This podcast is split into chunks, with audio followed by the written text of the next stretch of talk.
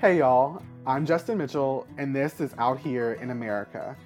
It's a new show from the Sun Herald in Biloxi, Mississippi, and McClatchy. Before we get to the episode, we wanted to introduce y'all to our friend Evan Wolfson. He's the founder and former president of Freedom to Marry. That's the campaign that won nationwide marriage equality before the Supreme Court in 2015. Now we're excited to help them get the word out about an amazing new project. Hi, Evan. Hi, Justin. As you know, we've achieved a dream that I'd pursued for more than 30 years and our movement had pursued for more than 40 years. But while we've won the freedom to marry in law, the marriage conversation is still a powerful engine of transformation that can continue to build support in the South and elsewhere. The case before the Supreme Court and the decades long struggle that led to it has been made into a documentary by Eddie Rosenstein called The Freedom to Marry. The Supreme Court says it will take up the issue of same sex marriage. The biggest gay rights ruling ever. This is about the dignity of millions of Americans. The essence of the right to marry is the freedom to marry the person you choose. Evan is the visionary behind this movement. His true gift was to be the marriage guy. Because I knew that this was a national conversation that was going to change everything. It's been four plus decades of work. Evan, it's good to have you back. I mean, you have worked more than anybody else on this. And now America is ready for the freedom to marry. This documentary is being embraced around the world. It contains the lessons for how to achieve change, not just for LGBT causes, but for any cause in any country. And in fact, Justin, this documentary is coming to Biloxi for a community screening with the Sun Herald in McClatchy at the end of July. I'm sure you'll tell them more about it, but for now, people can also learn more about the film at freedomtomarrymovie.com, and they can watch it themselves on iTunes. And I look forward to being back in Mississippi in July. Thanks, Evan. Our team in DC and Biloxi are finalizing the details for this amazing event. But if you'd like to get a head start on this unforgettable night, tune in to next week's episode for more details. Until then, let's get back to today's episode. Growing up in Mississippi means there are more churches than Starbucks, and it's likely one or more of your friends has a Bible verse or two tattooed on their body. My childhood was heavily influenced by Catholic Mass with my grandfather, preparing for my first communion, and riding down the beach after church. After all, my church was across the street from the Gulf of Mexico. My grandfather prayed the rosary every single day. He passed away when I was in middle school, and six priests spoke at his burial mass. That was a big deal to my family. By the time I entered high school, though, I realized I was something the Catholic Church scorned. I was gay. The older I got, the more I strayed away from the religion that once rooted who I was. I gave up on something I felt had given up on me. But is that how religion has to work? I sat down with Reverend Errol Montgomery Robertson to find out.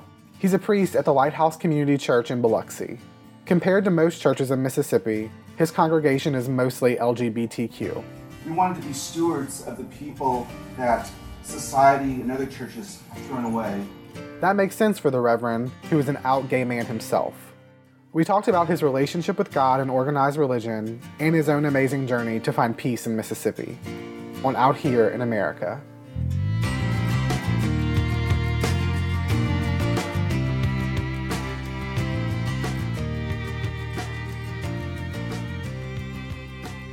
Well, I am um, in my mid 50s. I'm uh, been ordained a priest for 21 years. Remember when Jesus was being baptized by John in the Jordan River? Uh huh. And what did the voice from heaven say? This is my beloved son. I was ordained an Episcopal priest. I'm, my, now my orders are held in a small, um, very progressive Christian denomination known as the Progressive Episcopal Church. I'm the pastor of Lighthouse Community Church, which is kind of an ecumenical, non denominational church over in Biloxi. Came out after a traumatic brain injury about six years ago and just trying to figure out how the best I can contribute and be a positive influence in my community. Can you maybe give us just some background on the importance of organized religion in Mississippi and in our area? We are the buckle of the Bible Belt. I mean, the first thing that people ask you is, like, you know, who are your people? And the second question is, and where do you go to church? You know, so that's just kind of common discourse down here. And whether you're practiced or not, people identify, well, for the most part, well, I'm a Christian. And you ask them what that means, well, you get various answers, but that seems to kind of dominate the whole ethos down here. Opinions, the way people act, the way people treat one another, not necessarily in the positive sense. But everybody identifies, you know, so like we're white, we're Christian, and that's who we are down here. And so it permeates everything that people do. Even if they don't attend church, they say, well, the Bible says, actually that's what they think the Bible says, but but everything kind of goes back to that, and they use that to justify their outlook, their worldview. Are you from the South originally? No, I'm originally from California, but um, people think California is a very liberal state, but I came from the southern end of the San Joaquin Valley, which is a very agricultural area. If you've ever read John Steinbeck's Grapes of Wrath, that's the area that folks from the Dust Bowl migrated to. So it has very southern, Midwestern values and outlooks. So it's very similar to Mississippi in that regard. So when did your relationship with God and with the church start? It's kind of hard to say because I grew up in the church. And so it's always been a part of my life. I always had this sense and knew that there was something beyond myself. But at the same time, I also, even from very young, had this inkling that I was different. And so I just kind of thought, well, maybe to please God, I'll just throw myself into it. So I became very enamored with the scriptures, with the church, the whole culture. Now, I must bracket that and say that I didn't grow up in an evangelical church. I grew up in a very a conservative Lutheran denomination. So there's still that kind of liturgical, sacramental kind of feel about it. I felt like I had to kind of appease God. And so for a while, I explored the evangelical movement. Now, this was in the middle to late 70s where everyone was talking about end times. You know, the Hal Lindsey, the late great planet Earth, scared the crap out of me. Hail and fire mixed with blood fell upon the earth, and the sun was allowed to scorch the men with fire. Then I began to see that there was a heaviness about it. It just didn't quite feel like something was right. I didn't know what it was. And so I went back to the liturgical sacramental tradition. How has your relationship with God and religion changed over time since you've come out? Um, well, it's been kind of a love hate relationship, actually. and sometimes I'm having to hang on to my faith, you know, at the tips of my fingernails. I think that I'm coming into my own as far as rejecting the image of God that I've been presented and kind of reformulating my own concept and my own relationship with God. One that's much more gracious, that's more open, that's more expansive, that's more accepting of myself as well of others. And so it's still in flux to a certain extent, which I think is probably as human beings, if we're honest, it's always going to be in flux. We're always going to have those doubts. We're always going to have those questions. And I think that that's a good thing. I think, as far as faith, it's more about the questions and the journey that occurs while we're asking those questions than it is about any answers.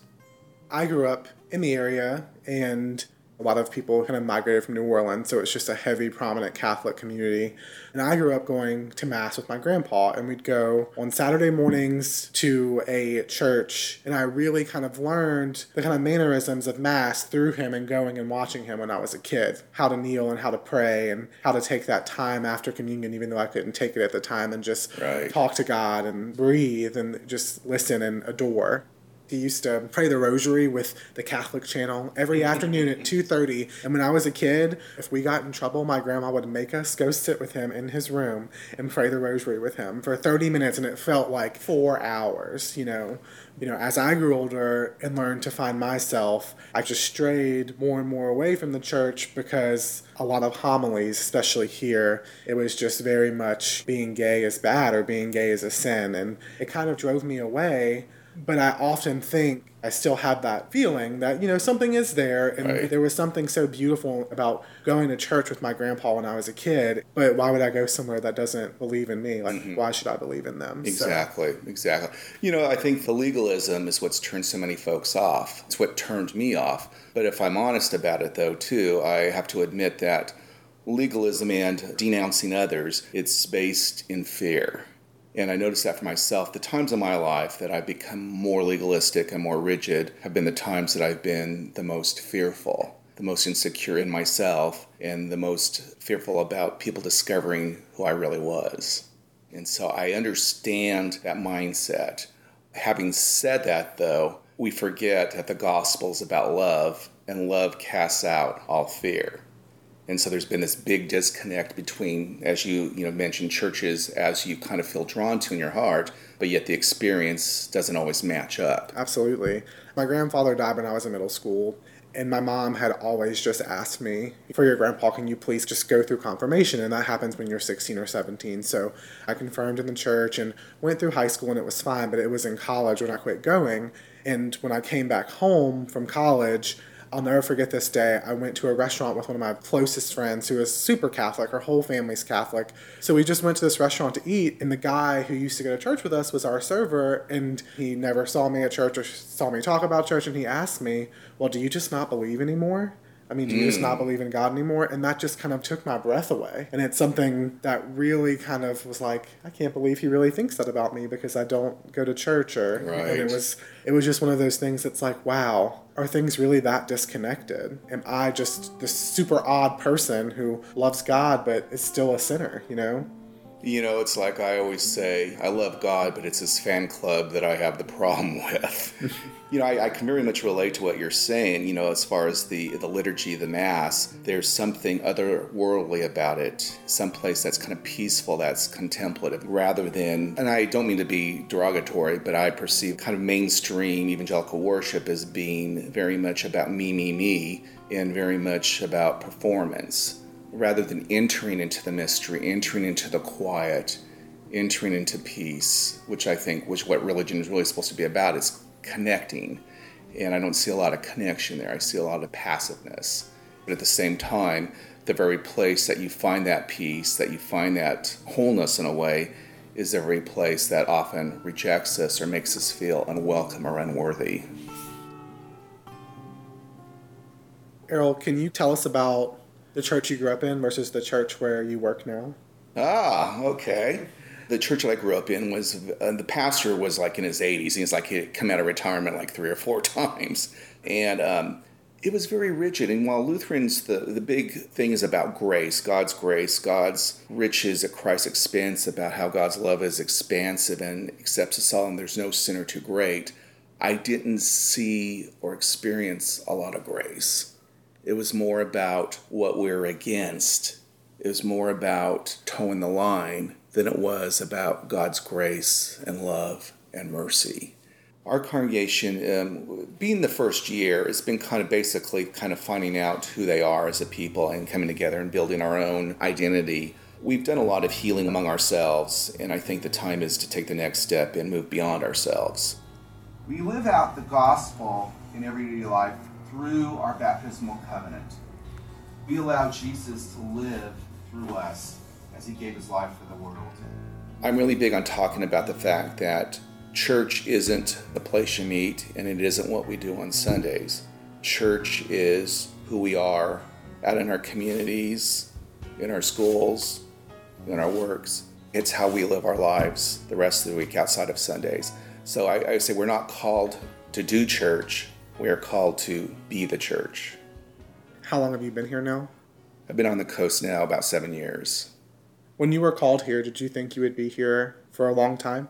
No. when I got called to Mississippi, it's like, oh God, is this some kind of joke? You know, a West Coast person who served parishes up north to come to the deep South. I thought this was just a horrible, horrible joke on God's part. I thought, you know, I'd be here a few years and I would um, move on to greener pastures. Why is it important to you to preach the word of God here in a place that's known for its intolerance? I have to live here. There's other people like me. There's people that are hurting. There's people that are hearing a message that isn't of God, that isn't the Christian message, that isn't holy, and lives are being destroyed. And if I don't do it, who will?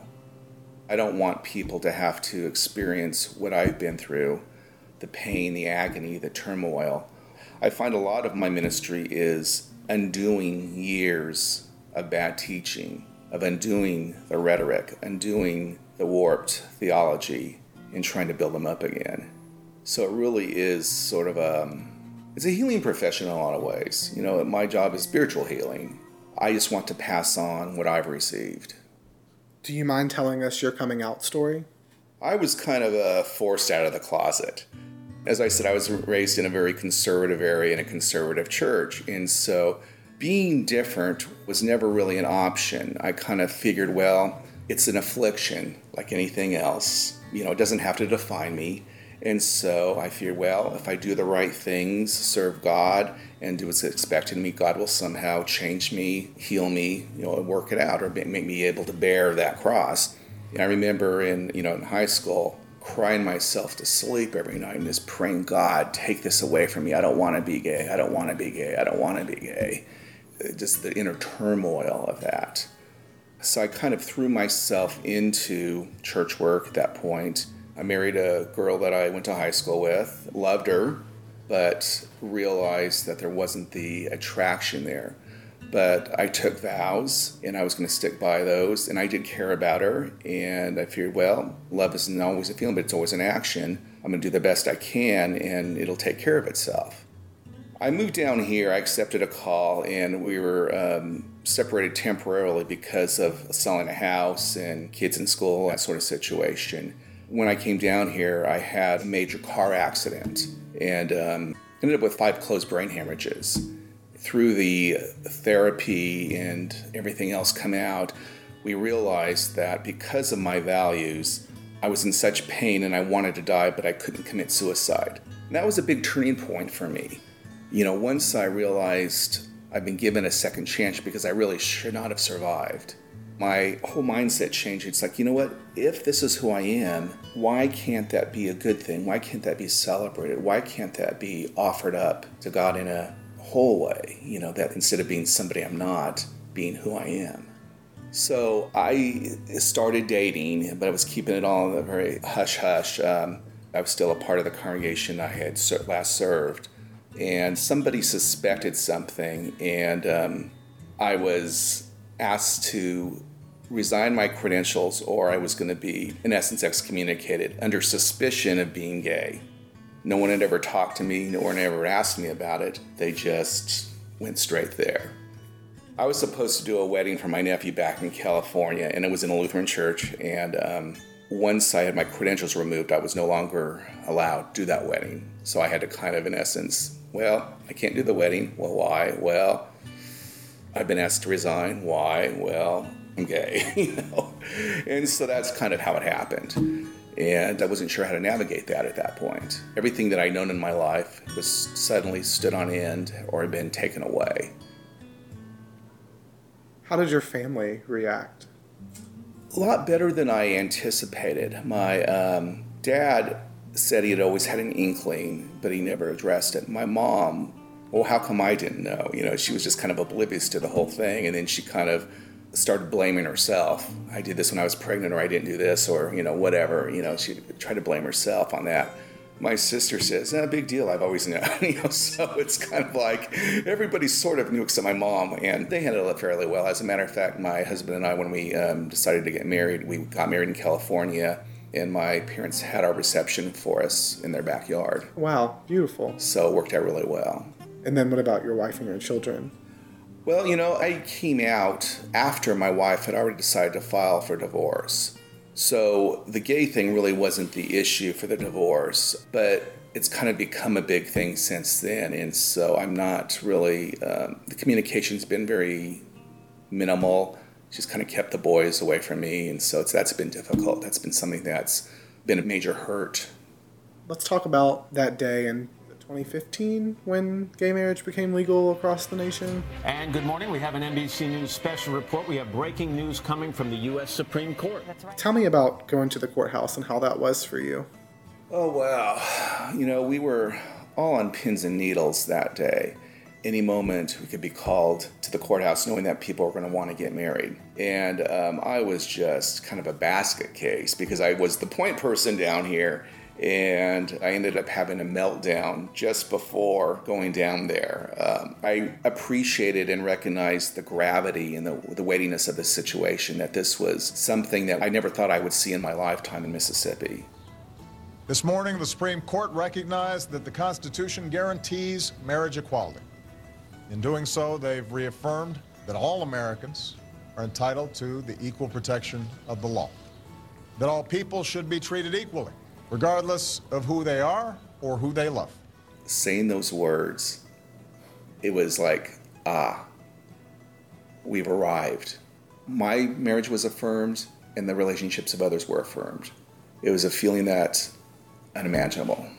Going down the courthouse and, you know, couples that had been together 11, 12, 13 years. The very first couple I married had been together not quite that long, but um, a lesbian couple. And it's like, you know, we need to do this. Bobby and Celeste, today you begin a new journey in your relationship as you make vows of civil and public significance. I was the only clergy person down here that stood up and was willing to do um, to officiate same-sex weddings right after that decision. Now that Bobby and Celeste have given themselves to each other by solemn vows. As a matter of fact, I think I was the second in the state, the first down here on the coast, and I, I failed to meet that first goal by 30 minutes. By the power vested in me by the state of Mississippi, Yay! I pronounce you legally married. Yay! You may kiss your spouse.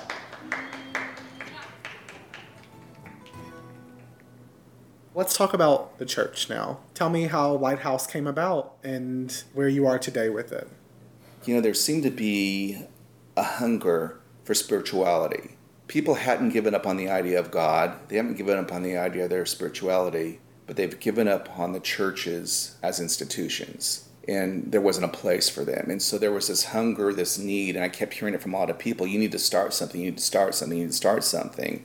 I him and hawed for about a year, started advertising on Facebook about the possibility, seeing if there was any interest, started looking for a place to have this. My husband uh, is a real estate agent, and so his broker offered the use of their conference room. Very small, no windows. We squeezed 37 people into that small space with people overflowing into the hallways at the very first service. We wanted to be stewards of the people that society and other churches have thrown away or dismissed all would be loved, and all would be treated and know their worth as beloved children of the Father. And that's what we endeavor to do as Lighthouse Community Church. Were you surprised by that? I was very surprised.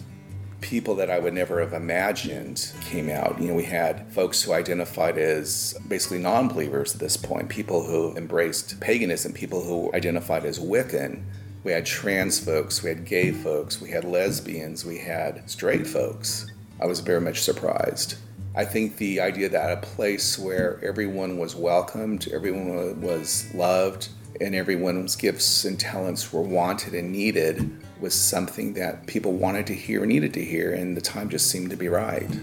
After that first month and a half to two months being packed in like sardines, I started looking for another place for us to meet. And Church of the Redeemer um, in Biloxi lost their church during Hurricane Katrina, but the parish hall survived and they had a small chapel in there. They've opened up Miller Hall, which was their parish hall, for social justice organizations. STEPS Coalition, the Biloxi NAACP. And so they offered us the use of the space on Sunday mornings. And so we moved in to there um, last March. I know dark clouds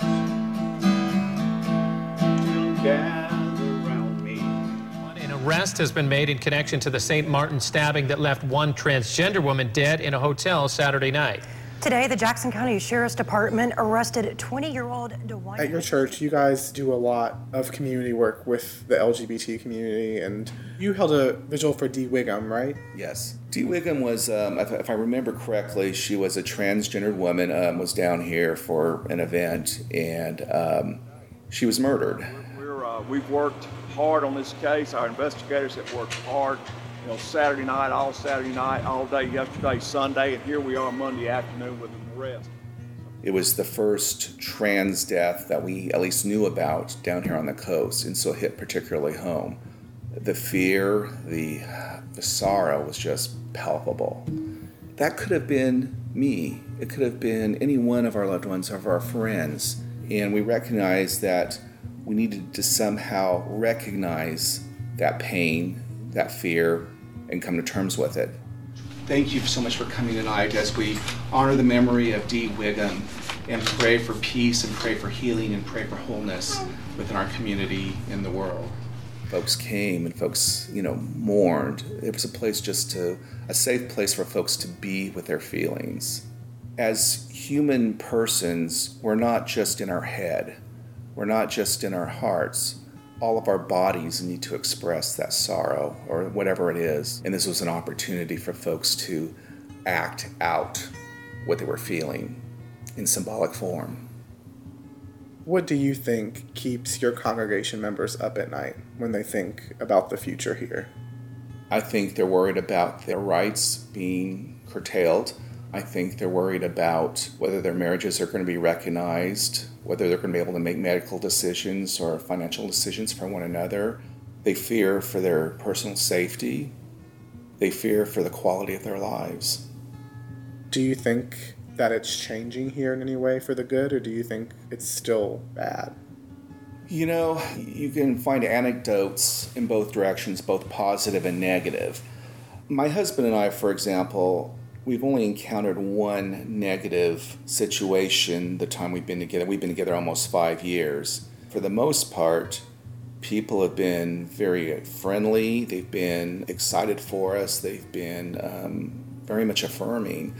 But at the same time, you just go north of I 10, where folks are a little bit more, well, mainstream deep south, you know. And I don't mean that in, as a pejorative, but as far as unenlightened ideas and unenlightened concepts. And um, it's a scary thing. So we're always kind of walking around looking with one eye forward and one eye behind us. You know, we can't just totally relax and just be who we are. I've tried to integrate as much as possible, and hopefully, I've made a positive impact, and I will continue to do so while I'm down here. It's like, you know what, I've got work to do, and the work's not done yet. But I know that in my hardest of days, I so want to leave. I don't want to spend my whole life having to fight. You know, I spent so much of my life running away from joy that I don't want to do that for the last part of my life. And so I want to be someplace that's more amenable, where I can be more open, more out, not afraid to hold my husband's hand walking down the street. So I think eventually down the road, we're going to try to get out of here. We met some wonderful people down here. Um, this is the place where I discovered myself, where I met my soulmate. But hearts are a long ways from being changed I want to ask you as kind of a personal question what advice would you give to someone like me who's struggling with religion, who maybe doesn't think they would step into a church that wasn't a church they grew up in, even though they don't practice currently? You know what? I believe that God has placed his indelible mark upon us. By our very creation, we're beloved, and God's never going to let us go. And so I don't think it's so much of not worrying about being in church. Your faith is still there. My faith is still there. It's finding a place where our faith is affirmed and is allowed to flourish. And if that means not going to church right now for a period of time, well, that's okay. You know, for us, we're not big on doctrine, we're not big on confessions of faith. Show me what you believe by how you live your life. Every person is on their own journey, and we respect that. We just define God as love and this is a place where, if you want to enter into that love and be loved, you're welcome and received. and society sets standards of what's right and wrong, taboo, blah, blah, blah. That's spiritual BS, okay? That's right. this is God's table, it's not my table. That's right. Whether you believe right now or you don't believe, or you're questioning or you have other beliefs, you are still God's beloved, and you are welcome to partake of that love. In the time since the Reverend and I last spoke, religion and gay marriage made news again in Mississippi. On June 22nd, a judge's ruling allowed HB 1523 to become law of the land in the state, and it allows business owners to deny service to LGBTQ people like me. But like Reverend Montgomery Robertson, the gay community in Mississippi will continue to fight for our human and civil rights.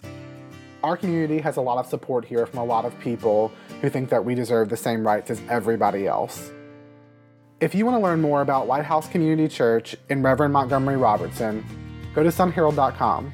That's where you'll also find my response to this new discriminatory bill. Thanks to our Out Here in America team Amanda McCoy, Jordan Marie Smith, and Davin Coburn. And thanks to Jason Shaw for the music. Find Out Here in America on Apple Podcasts, Stitcher, or wherever you subscribe to your favorite shows. In the meantime, I'll see y'all next week on Out Here in America.